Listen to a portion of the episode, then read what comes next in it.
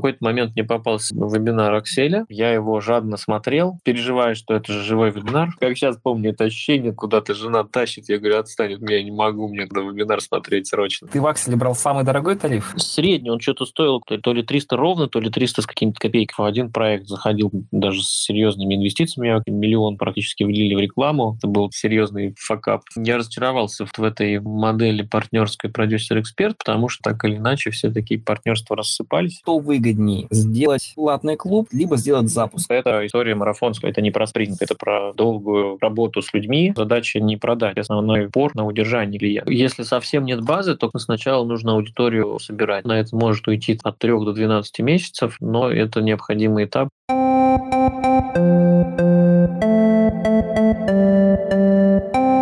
Это подполье инфопродюсеров. Мы говорим о том, о чем молчат инфо-цыгане.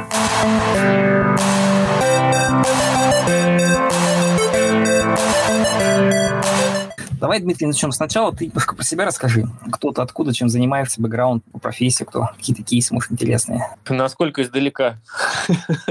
Слушай, давай с университета. Или, может, с первого бизнеса. Ну, как первая а, любовь, да, ну, только с бизнеса. Ну, окей, там, с первого. я понял. Смотрите, я по образованию переводчик по первому диплому, по второму связи с общественностью. В найме я работал месяца два, ну, плюс-минус около того. После этого пошел на вольные хлеба. Вот последние, получается, лет 20, наверное, в бизнесе совершенно разном. Это было и какие-то там кафе, рестораны, и торговля, и продукты, и услуги. Последние ну, лет, наверное, 10-15 это IT. А в разных каких-то видах мы обслуживали какие-то компании, как сервисная компания, и разрабатывали ПО. Ну, в общем, это, этот бизнес по-прежнему существует. А мы сделали там несколько в свое время сервисов, которые работают по подписке, кстати говоря, до сих пор. И что самое приятное, я туда не вовлекаюсь практически. То есть там есть продажники, там есть менеджеры какие-то, которые работают с клиентами, ну, и он работает за счет того, что есть уже там наработанная база клиентов, и они никуда не пропадают и потихонечку приходят. Был опыт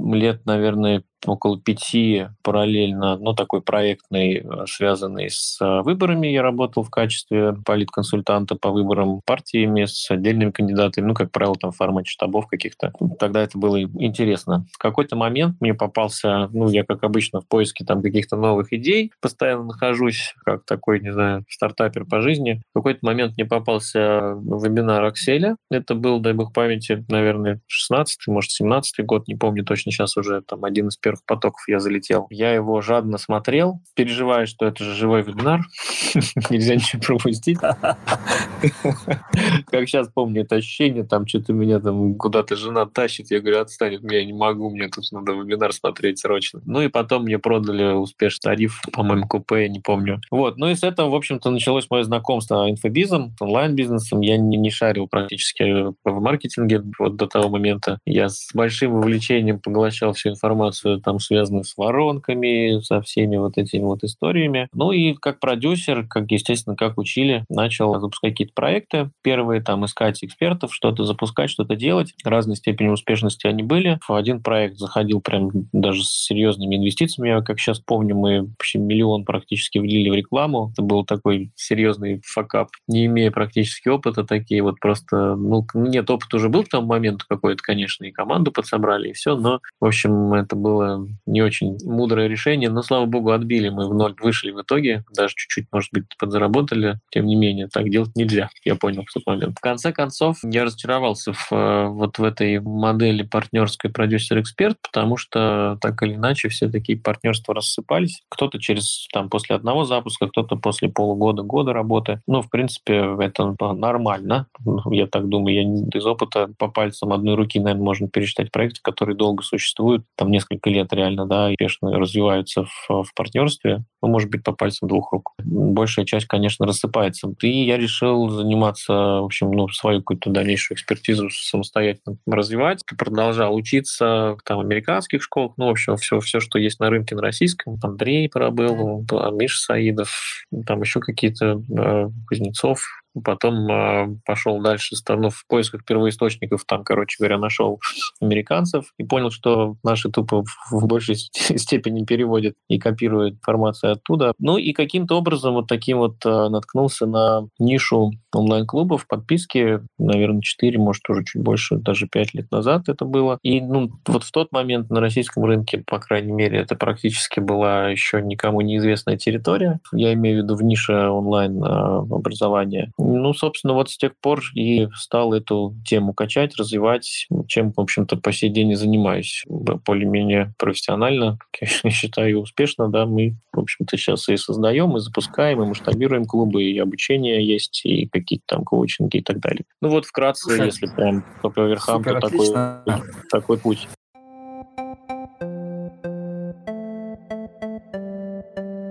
История про Аксель. Как зарабатывают на курсах продюсирования. Ты в Акселе брал самый дорогой тариф или такой средний? Средний, средний. Он что-то стоил около 300, по-моему, там, то, то ли 300 ровно, то ли 300 с какими-то копейками он стоил. Самый дорогой там миллион, что ли. Ну и 300 по тем деньгам были серьезные деньги. Но, тем не менее, да, я пошел вот в средний. А вебинар все-таки был автовебинар, да, в итоге-то? Ну, конечно, конечно. Это был автовеб да. Но это был мой, ну, если не первый, то один из первых вебинаров, который вот именно такой продающий, конечно, я купился. А ты скажи, у кого еще учился здесь? Ну, русскоязычных и американцев, и у кого понравилось главное? И чему учился, естественно? Я у Парабеллума учился в разных программах, тренингах. Миша Саидова долгое время, там, ну, вначале это был маркетинговый клуб, ну, такой больше в инфобиз, потом это какие-то коучинговые программы. Сейчас вот в большой игре, кстати, прохожу в мае. Если говорить про Америку, то это Райан Дайс, если по клубам конкретно, то это Стю Макларен а, и есть еще ребята а, Membership Guys, они называются, из Англии. Два таких основных игрока на англоязычном рынке по мембершипам. Ну и куча каких-то более мелких программ, связанных не только с маркетингом, да, с какими-то коучинговыми историями, с а, управлением, с менеджментом, с саморазвитием, не знаю, постоянно что-то куда-то тянет же. Вот это обучение, ты говоришь коучинг. То есть я правильно понимаю, что тебе нужно постоянно общаться, какой-то драйв ищать? То есть есть некая некая тяга постоянно учиться, и ты, наверное, постоянно чему-то учишься. Ты знаешь, я придерживаюсь такой позиции очень простой, что если ты не развиваешься, то ты просто откатываешься назад. И поэтому это не столько, наверное, тяга, сколько необходимость, а если ты хочешь двигаться вперед и делать результаты, и развиваться как личность, э, ну, это необходимо. Я много читаю и какие-то программы периодически покупаю проходить не для того, чтобы постоянно учиться. У меня нет такой тяги, чтобы учиться ради того, чтобы учиться абсолютно нет. Я не из разряда вечных студентов, я вообще не очень люблю учиться, если честно. Но есть вещи, которые зажигают, которые интересно познавать. Одно время это был маркетинг, куча книг и какие-то там разные обучения. Ну и по-прежнему смотрю, изучаю, читаю по большей степени просто литературу. То есть, э, ну, по-другому просто быть не, не, не может, мне кажется. Если ты не впитываешь и не ищешь что-то новое, то ты просто начинаешь отставать очень быстро и, и катиться назад. Что касается коучинга, ну, это, это больше, наверное, ну, прежде всего для себя, потому что в процессе таких терапий или коучинга, когда учишься над собой, работаешь, безусловно, а потом э, следующий этап, да, для того, чтобы идеальный способ чему-то научиться, да, как говорят, это начинать э, учить других. И поскольку я работаю еще и в тренер, в этом смысле нужно быть просто не на шаг, а, наверное, два шага, три шага впереди для того, чтобы иметь что-то, что ты можешь рассказать и передать, собственно, аудитории, которая за тобой идет. Где сейчас находишься географически? В России, за пределами России? На Нет, Бали, я в, России, я в России, я в Нижнем Новгороде. В общем-то, я здесь живу последние лет 15. Пока, пока здесь. А я построил здесь дом. Дети у меня здесь ходят в школу и что-то никуда не хотят уезжать, поэтому ну, живем здесь.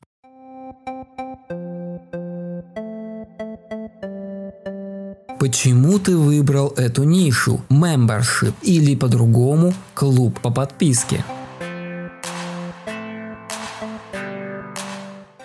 Почему платные клубы? Ты выбрал нишу платные клубы, клуб по подписке. Почему? Чем привлекла идея? Смотри, во-первых, я в, в определенный момент был в поиске, чем же заняться, как занишеваться с точки зрения своей экспертности, да, я подумал, это интересная ниша, которая, в общем-то, свободна, раз, а во-вторых, это классная бизнес-модель, потому что я ее вижу, ну, я вижу, как я знаю, как она работает на примере, на, на примере наших айтишных продуктов, решений, и, собственно, возможность просто в узкой нише как-то заявить о себе, закрепиться, и это, ну, это вот такие э, эгоистические, эгоистические соображения, да, а с точки зрения рынка и пользы, это, ну, на самом деле классная бизнес-модель, которая вот сегодня, сейчас я не могу сказать, что она недооценена, там несколько лет назад она была 100% недооценена, это, а, безусловно, тренд, и это, безусловно, то, что должно быть э, в онлайн-бизнесе, если не, там, не единственным продуктом, то, по крайней мере,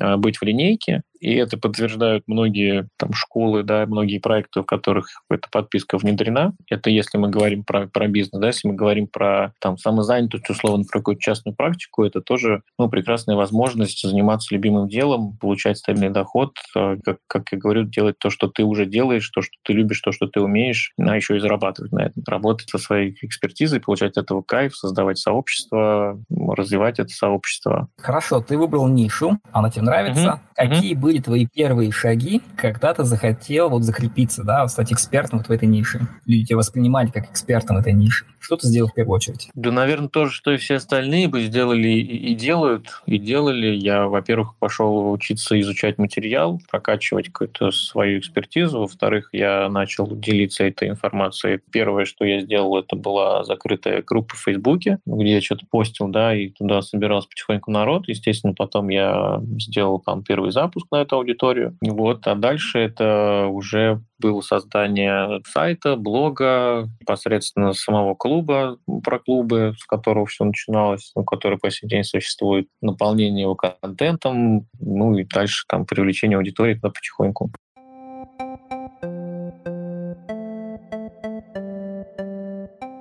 Для кого подходит формат платного клуба?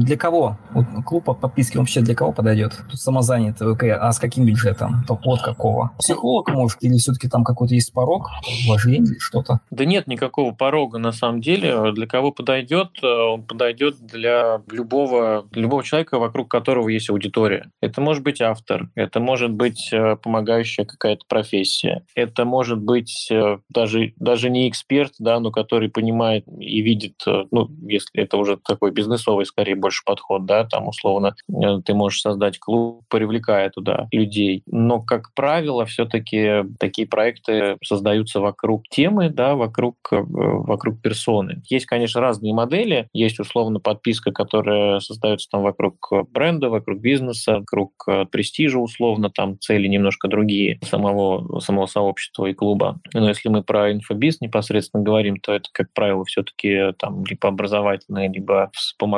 функция поддерживающая и так далее. Поэтому, отвечая на вопрос, для кого, это однозначно ну, практически для любого эксперта, у которого э, есть что сказать, у которого есть э, желание и такой, знаешь, огонь внутри служить людям, как-то как менять в лучшую сторону э, мир, людей вокруг себя, заниматься тем, чем ты хочешь заниматься, и при этом зарабатывать на этом. А, безусловно, это и бизнес, если мы говорим про онлайн-школы, там какие-то существующие, если уже есть проекты, там курсы, то это однозначно тоже сюда же подписка-то внедряется абсолютно в, в любом бизнесе. Мы видим совершенно разные примеры. офлайн бизнес внедряет, да, и продуктовый бизнес внедряет, и сервисный бизнес внедряет. Поэтому, ну, возвращаясь к своему вопросу дальше, что нужен там и какой порог входа, на самом деле, ну, как бы здесь главный актив — это аудитория.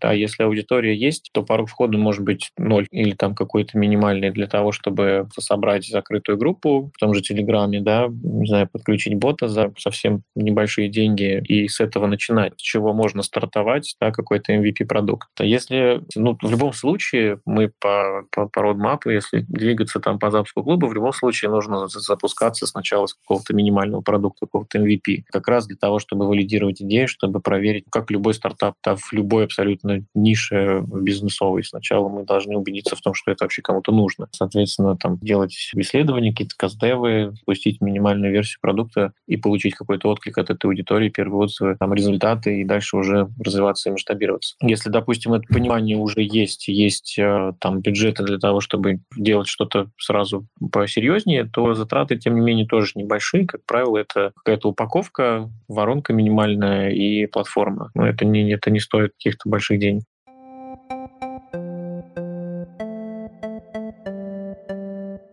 Какие платформы используются для создания платного клуба? Ты сказал платформа. А можешь немножко рассказать, какие платформы можно использовать для создания клуба? Угу. А может, какие-то форматы отличаются у этих клубов? Что это вообще клуб? Это набор какого-то контента, библиотека контента, какого-то курсов? Это может быть чатик, как у нас? Или что это вообще? Какие форматы могут быть? Вообще форматов может быть достаточно много, и от этого, конечно же, зависит и выбор платформы. Потому что первично мы сначала формируем продукт, потом уже подбираем, а, на какой платформе нам его реализовать, чтобы он удовлетворял там всем нашим запросам, чтобы он обеспечивал те результаты, которые мы хотим, которые мы планируем. Поэтому начнем тогда, наверное, с форматов. Это может быть контентная модель, где основа на выдаче контента, условный журнал по подписке, да, только в электронном виде. Это может быть модель с доставкой какого-то там э, бандла посылки условно там раз в месяц. Это может быть э, модель а-ля карт, где вы получаете доступ к большому количеству материалов материала по подписке, да, там по аналогии, не знаю, с Netflix, или с любым другим онлайн-сервисом стриминговым. Это может быть э, модель сообщества, где в основе как раз комьюнити, и в этой модели может не быть вообще контента, или он может играть второстепенную роль. Это может быть коучинговая модель, которая фундаментально основана именно на групповых каких-то встречах, да, на групповой работе. И там, опять же, контентная часть может быть второстепенная, ну, она, как правило, есть, но не, не такую важную роль играет. Это может быть кабельная модель, когда нам важно вот по поэтапно поэтапно выдавать кусочек за кусочком материал. Ну, чаще всего, конечно, в чистом виде эти модели ну, не встречаются. Чаще всего это некая гибридная модель, где там вот из разных моделей, которые я перечислил, я не все перечислил, но там какие-то основные, мы собираем то, что нам нужно. И прежде чем подойти вот к выбору платформы, сначала нужно все-таки понять вообще, зачем ты делаешь клуб, для кого ты его делаешь, э, к чему ты хочешь с ним прийти, сколько ты хочешь, чтобы он зарабатывал, сколько ты готов на него тратить времени своего. Понятно, там, сколько твоя аудитория готова тратить своего времени на работу в этом клубе, зачем вообще этот клуб, каким результатом ты ведешь аудиторию, какой результат они хотят получить. Всегда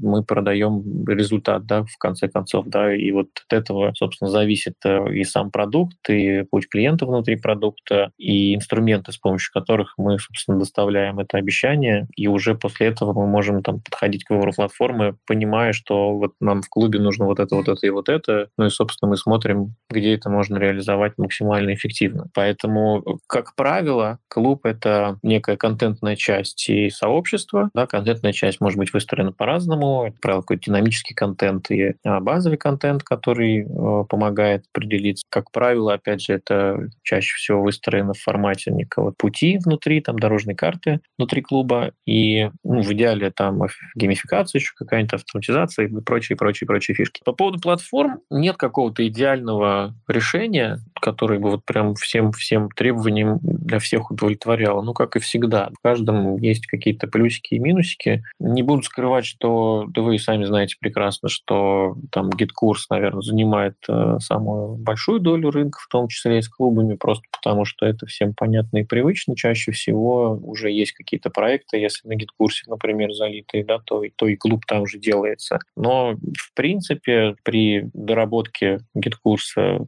и ну, при определенных там в него инвестициях, он вполне может справляться с этой частью, ну, с контентной частью, да, и единственное, что, конечно же, получается там две точки входа, когда у нас сообщество отдельно там в телеге, и это далеко не всегда хорошие результаты показывает, потому что, ну, сами знаете, что на больших объемах аудитории телеграм-чат становится таким себе инструментом для создания сообщества. Есть более специализированные платформы, которые именно под клубы сделаны. Сейчас вот мне нравится то, что Rejoin сделали ребята, классное приложение. Я думаю, что оно будет набирать популярность, вес, особенно в таких вот блогерских историях, подписках. Они, они изначально как раз вот делают приложение с, с расчетом на клубы именно на подписке. Есть неплохие американские сервисы, которые они взяли за основу. Мы с ними тоже тут сотрудничаем на эту тему по, по развитию немножко. Не в плане рекламы, а просто в плане того, что если вы запускаете клуб, обратите внимание, есть GuruCan, э, тоже платформа, которая так под клуб подходит, но, опять же, там не под все ниши. Есть отличный вариант сделать клуб на WordPress, если не боитесь уходить вот в собственное какое-то решение. На WordPress есть уйма готовых тоже инструментов для создания сообщества клуба там а, и так далее. То, то, то есть, ну, всегда это зависит от задач. Да? Если нужно создать, например, собственную социальную сеть закрытую и контентную часть, и все в одной точке, то, конечно, лучше, чем твои собственные платформы, наверное, вы не найдете. Если есть э, желание там пустить быстро и без каких-то супер требований, то тот же самый Excel, GitKurs, э, самые такие, наверное, популярные варианты. А есть еще несколько платформ, которые Mongustin, в принципе, ну, там есть нюансы, но он в целом тоже под сообщество заточен. Ну, то есть вот то, что на слуху, еще, может, вспомню парочку если напрягусь, а, ну, в основном вот эти вот платформы используются. Ну и, конечно, да, есть варианты, когда это просто Telegram с прикрученным ботом, есть варианты, когда это Instagram, там или закрытый в группа ФК, там везде есть ограничения, то есть при развитии, при, если мы подходим к созданию нормального, ну, такого полноценного продукта, эти варианты не, не подходят, да, это, это хорошо для такого вот старта, да, для MVP, для быстрого и практически бесплатного старта, но в дальнейшем нужно понимать, понимать, что придется что-то еще прикручивать. Можно сделать э, даже прям вот небольшие деньги собственное приложение, да, которое вы покупаете white label, настраиваете под себя, загружаете, там, и вот оно появляется во всех там App Store и Google Play. Вот в таком формате клуб тоже, да, классное место для того, чтобы а, развиваться. То есть разные варианты. В общем, я, я э, подытоживая этот вопрос, хочу сказать еще раз, обратить внимание на то, что сначала мы формируем концепцию продукта, да, путь клиента, клиента и вот как бы всю проектную, скажем, документацию, да, а потом уже подходим к выбору платформы с пониманием, что мы хотим от клуба вообще. Тогда не будет мучительно больно. Слушай, а может быть есть какой-то документик, какой-то лид-магнит, где список всех платформ, на основе которых можно сделать клуб? Надо его, наверное, обновить. Э, он есть, конечно, но что-то постоянно выходит новое на рынке. Поэтому, да, я могу такой скинуть. Немножко только дайте мне там пару дней, чтобы мы его обновили.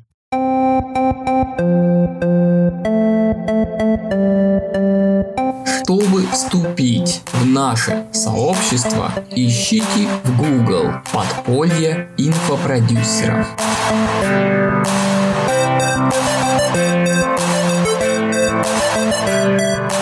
Давай тогда вот как, с чего начинаем? Мы хотим сделать клуб, с чего мы начинаем, как наш путь выстроен? Давай толкнемся от того, кто мы. Это что? Это эксперт или это онлайн-школа?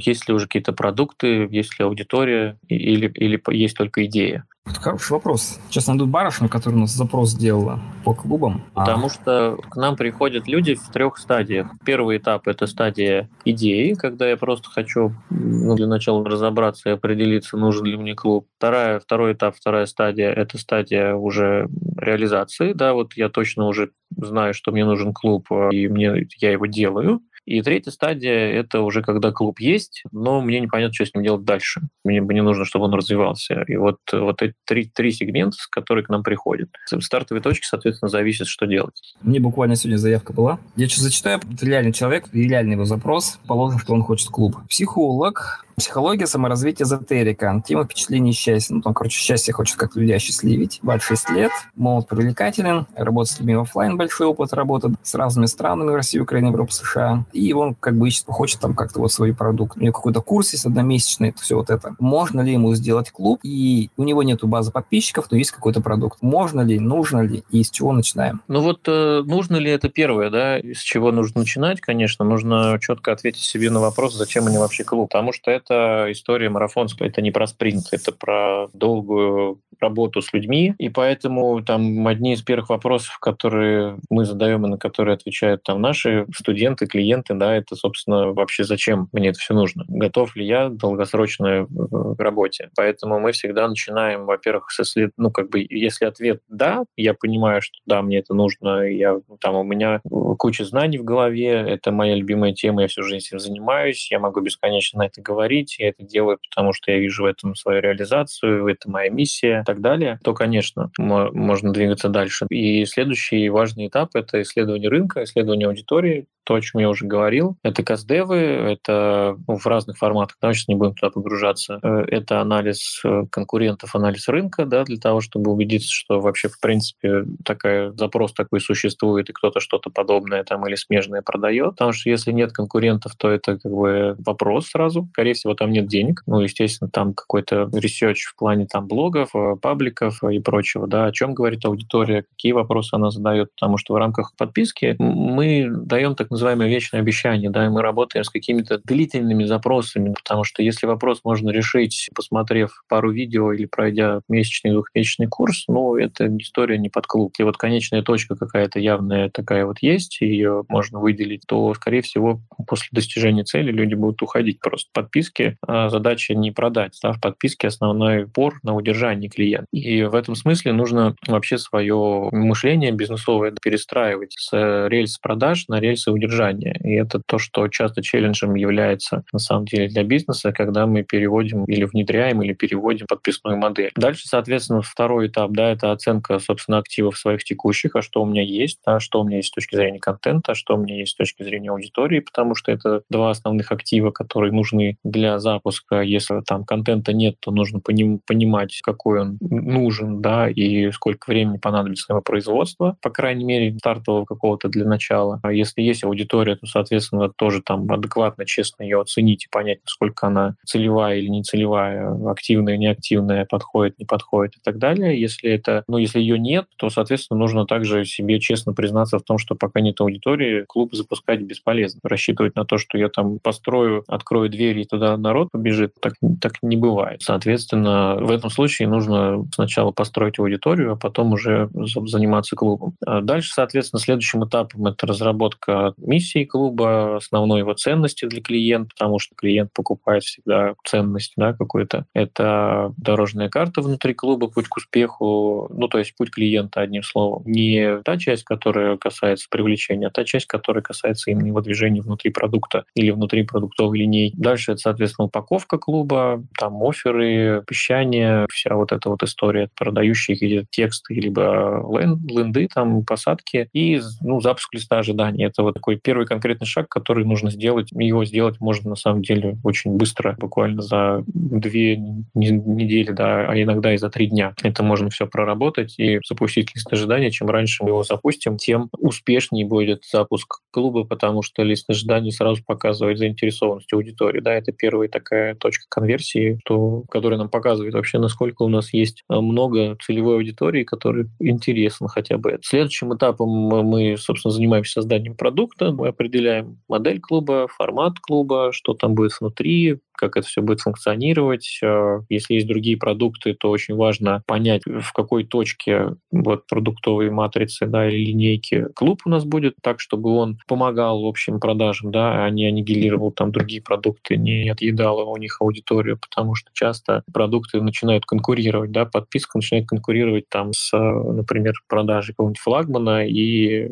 ну, и все тогда, да, люди уходят в подписку, естественно, снижается а, денежный поток. Ну, дальше, в с такими вещами, понятно, нужно определиться как основная политика. Если это какой-то продукт с нуля, то тоже важнейшим этапом является вообще создание, не знаю, формулирование бренда, там, голоса бренда, да, про что мы вообще, да, как мы хотим звучать, как мы хотим, кого мы хотим видеть, да, как мы с ними разговариваем и так далее, и так далее. Ну, про сообщество, естественно, тоже нужно задуматься, а как я буду работать с комьюнити, что я буду с ними делать, как я их буду вовлекать, как я их буду удерживать. Ну, по крайней мере, ну, если про удержание на этапе там запуска, может быть, можно не думать, но как минимум на вовлечение, думать над вовлечением думать нужно, потому что, в принципе, у нас клиент внутри клуба идет по такому пути, да, что мы вот его привлекли дальше, мы его анбардили, интегрировали, скажем, в продукт, э, в сообщество, в контент, эмоциональную связь создали, дальше мы его вовлекли, дальше мы его удерживаем, рано или поздно он отпишется, мы работаем дальше по, с реактивацией уже существующих, то есть ну, бывших, получается, клиентов. После того, как мы создали продукт, э, можно переходить, в принципе, к плану запуска, формировать план запуска, какой-то план, что мы когда делаем, да, какие цели мы ставим на запуск, к чему мы хотим прийти. Как правило, э, первый запуск — это тестовый там, или бета-запуск да, на небольшую аудиторию, ну, такой ограниченный по количеству людей. Стратегии, какие-то конвертеры на этом этапе прорабатываются. Собственно, начинается работа по, по, по этому плану. Параллельно с этим э, нужно подумать обязательно над сегментированием своей аудитории, потому что в любой нише аудиторию можно сегментировать по ряду признаков, а, и это сделать нужно для того, чтобы каждый из этих сегментов получал в клубе для себя актуальную информацию, потому что если мы там новичкам условно будем давать контент для профессионалов, а, они затрещат по швам, точно так же, как если мы опытным а, людям будем давать контент для новичков, они увидят в этом какой ценности и подумают, что они попали не туда. Поэтому важно и контент сегментировать, ну, первично сегментировать аудиторию, под них уже контент. Как я уже говорил, наверное, да, контент-план, соответственно, продумать, э, какой контент на каком этапе нам нужно, запланировать время там, на его создание, потому что у экспертов это всегда точка такая узкая горлышко, где они начинают тормозить, потому что производство контента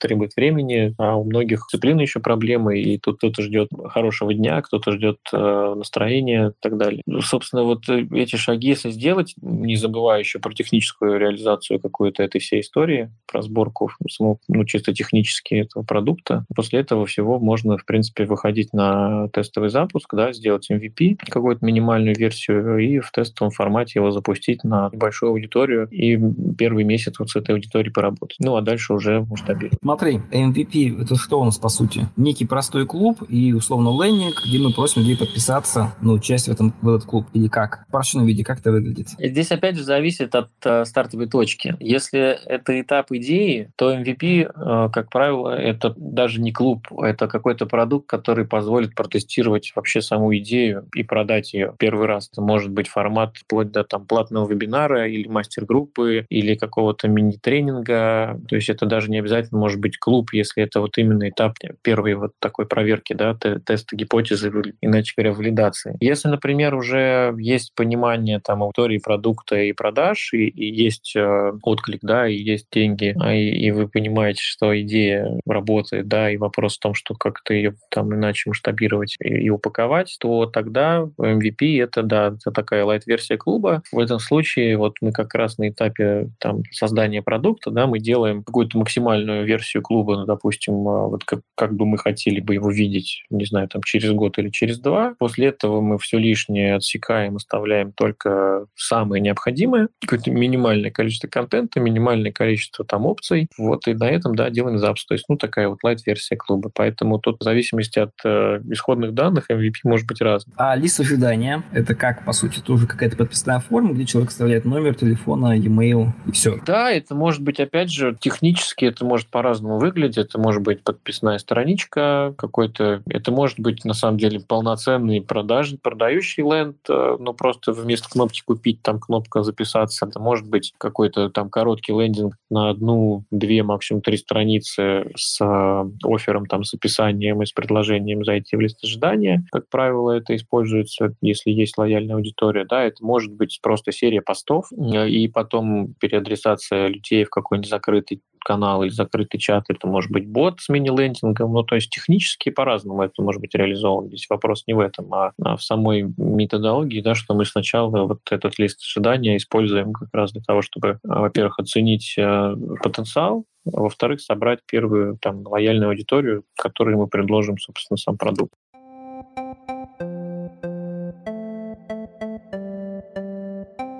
Без базы подписчиков ничего не получится.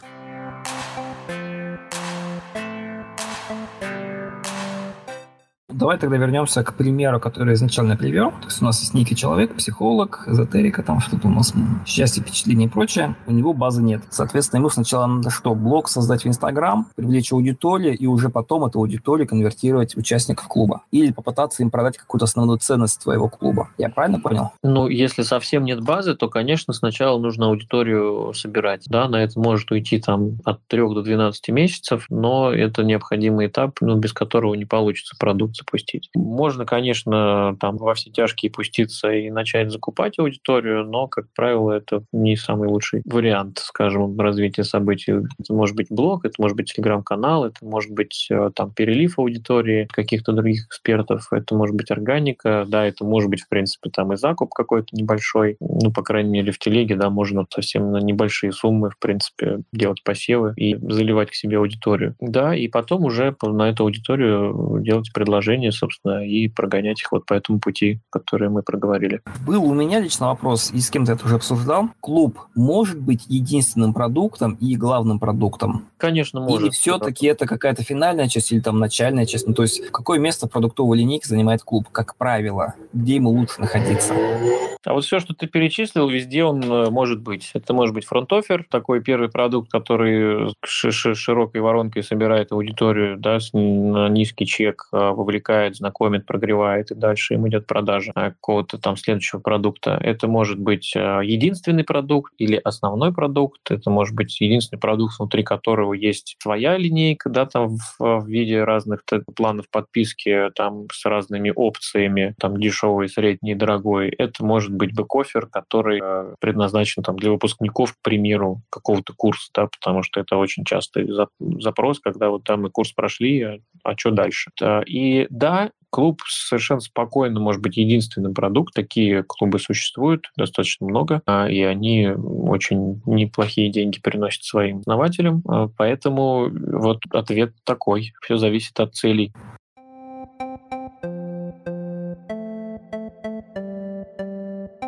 Что делать выгоднее, запуск или платный клуб?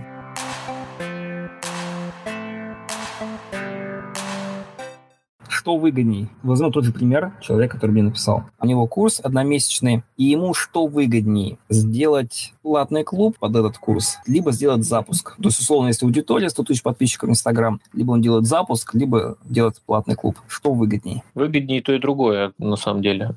Делать запуск и потом заводить людей в клуб. Потому что запуск — это ну, cash flow сразу серьезный, да, а клуб — это дальнейшая монетизация, удержание, там, продление LTV, повышение среднего чека, трафика и возможность потом что-то еще продать этой аудитории, в конце концов, если необходимо. И потом это всегда в такой схеме, ну, клуб дает стабильность, потому что эксперт, например, там устал делать запуски, в ближайшие 2-3 месяца все, не хочу ничего делать, никаких запусков. Но при этом существует клуб, который продолжает приносить деньги ежемесячно за счет рекуррентных платежей и избавляет от вот этого стресса, необходимости постоянно прогревы, запуски, продажи. Потому что если эксперт в принципе, например, не хочет запусками этим заниматься, то окей, может быть только клуб. Но при этом должно быть понимание, что будет в момент перехода да, из одной модели в другую будет просадка по деньгам, потому что, ну там, условно мы курс продаем, там, не знаю, за 30, 50 или 100 тысяч рублей, подписка при этом у нас стоит будет 3,5, к примеру. Ну, понадобится определенное время для того, чтобы выйти на те же показатели, которые можно было получать при запуске курса раз в месяц. Но при этом в долгосрочной перспективе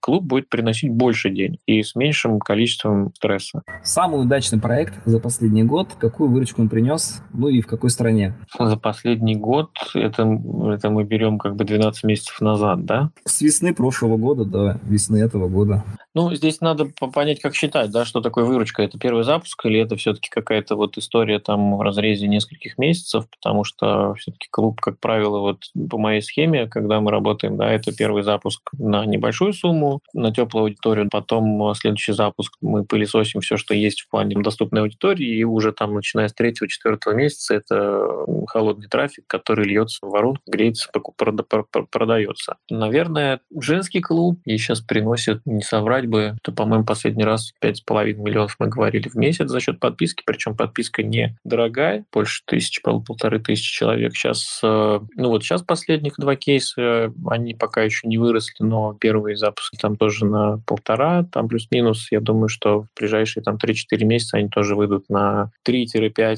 миллионов. Но э, здесь же нужно понимать, что, как правило, такие запуски — это запуски на, на достаточно большую аудиторию, которая уже существует. Есть кейсы, когда клуб растет вот исключительно на холодном трафике. Это, конечно, вот интереснее с точки зрения кейсов, да, когда выстроена уже лид-генерация, есть понимание, что сколько стоит, есть статистика, есть аналитика и есть дальнейшая работа с этой аудиторией.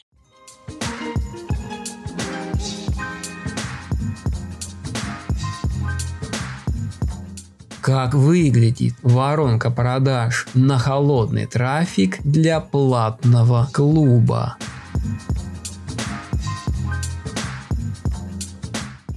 А есть примеры, можешь привести?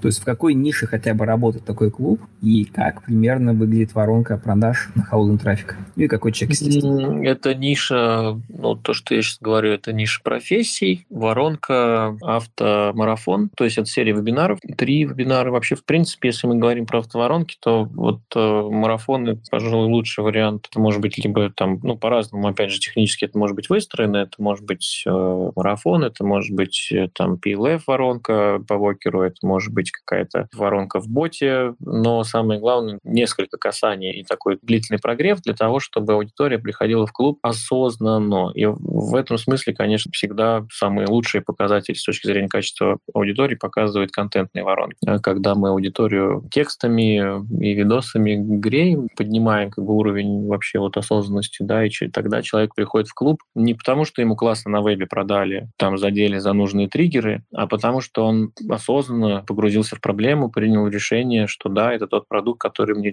действительно поможет. И такие, э, вот такие, такой сегмент аудитории всегда очень хороший LTV показывает, потому что да, мы можем а, сделать классный автовеб, например, же он будет хорошо конвертить, но по итогу аудитория будет через три месяца уходить. С точки зрения бизнес-модели подписной, это не те цифры, на которые стоит ориентироваться. Да? Вот если у нас аудитория там, не знаю, 6, 9, 12 месяцев и больше в клубе, вот это уже тогда становится интересным, потому что ну, удержание в разы дешевле, чем привлечение, как вы понимаете. Привет, у меня не столько вопросов. Я, во-первых, хотел с Дмитрием поздороваться, мы давно не слышались. Дима, привет. О, Лев, привет, привет. Как дела? Ну, лучше всех, как обычно. Отлично. Да, я хотел одну ремарочку вставить. Ну, во-первых, я хочу порекомендовать Дмитрию, тех, кто его не знает. Если вы хотите создавать клуб, идите учиться. Обязательно. Клуб – штука сложная. Собственно, без подготовки там гораздо больше рисков пролететь, чем при открытии просто там онлайн-курса или онлайн-школы. Я это на, на себе опознал. Я пришел к Дмитрию учиться, когда у меня уже выиграли наглых экспертов. То есть мы там фигачили контент так, что можно было создать пять клубов. Ну и, собственно, это плохо закончилось. Поэтому, собственно, рекомендую к этому относиться аккуратно, обязательно идти учиться, прежде чем создавать клуб, тем более, если это планируется как основной продукт. Э, Дмитрий, да, мы у Саидова в клубе вместе были mm-hmm. в самом начале маркетинга, да. А у меня вот какой вопрос. Можно ли делать клуб с минимальным участием эксперта? Можно, конечно, да. У нас есть э, пример, ну вот, например, клуба про Тиль. Там эксперт сказал сразу, я не хочу ничего делать. Она там принимает участие один раз в месяц на живой встрече, там вопрос-ответ и так далее, и так далее. Все остальную работу выполняет куратор. Ну, естественно, там есть записанный контент с ее участием, но это, как мы с вами понимаем, не требует ее регулярного вовлечения. Поэтому, да, чем хороши клубы, я всегда говорю, ваш клуб – ваши правила. И вот на этапе создания продукта четко поймите и ответьте на вопрос, сколько вы готовы, если там, или эксперт готов тратить на него время. И создайте эти рамки, этот фрейм, донесите эти правила на, сразу там до аудитории, чтобы не создавать каких-то иллюзорных э, ожиданий. И тогда все будет работать. Супер, спасибо. А то мы э, год назад делали клуб для руководителей, ну, в основном линейных. И вот год он продержался, эксперт сказал уже, все, я что-то не могу, слишком много контента, надо столько заморочек, и пока приостановили. И вот сейчас думаю о возобновлении. Приходи на консультацию, можно будет подумать, да, что сделать. Часто много ошибок, на самом деле, допускается в создании клуба, когда это по наитию как-то происходит, которые можно достаточно быстро и, и, и легко исправить, и все заработает по-другому. Артем, Лев, вам спасибо за вопросы. Дмитрий, тебе спасибо за то, что пришел и рассказал, поделился опытом. Друзья, на этом сегодня все. Всем спасибо. Спасибо за приглашение, да, и за беседу. Всем хорошего вечера, пятничного, пока.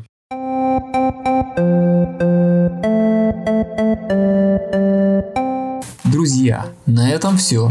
Слушайте наши подкасты в Google подкастах, в Apple подкастах и приходите на живые эфиры в Клуб подполья инфопродюсеров.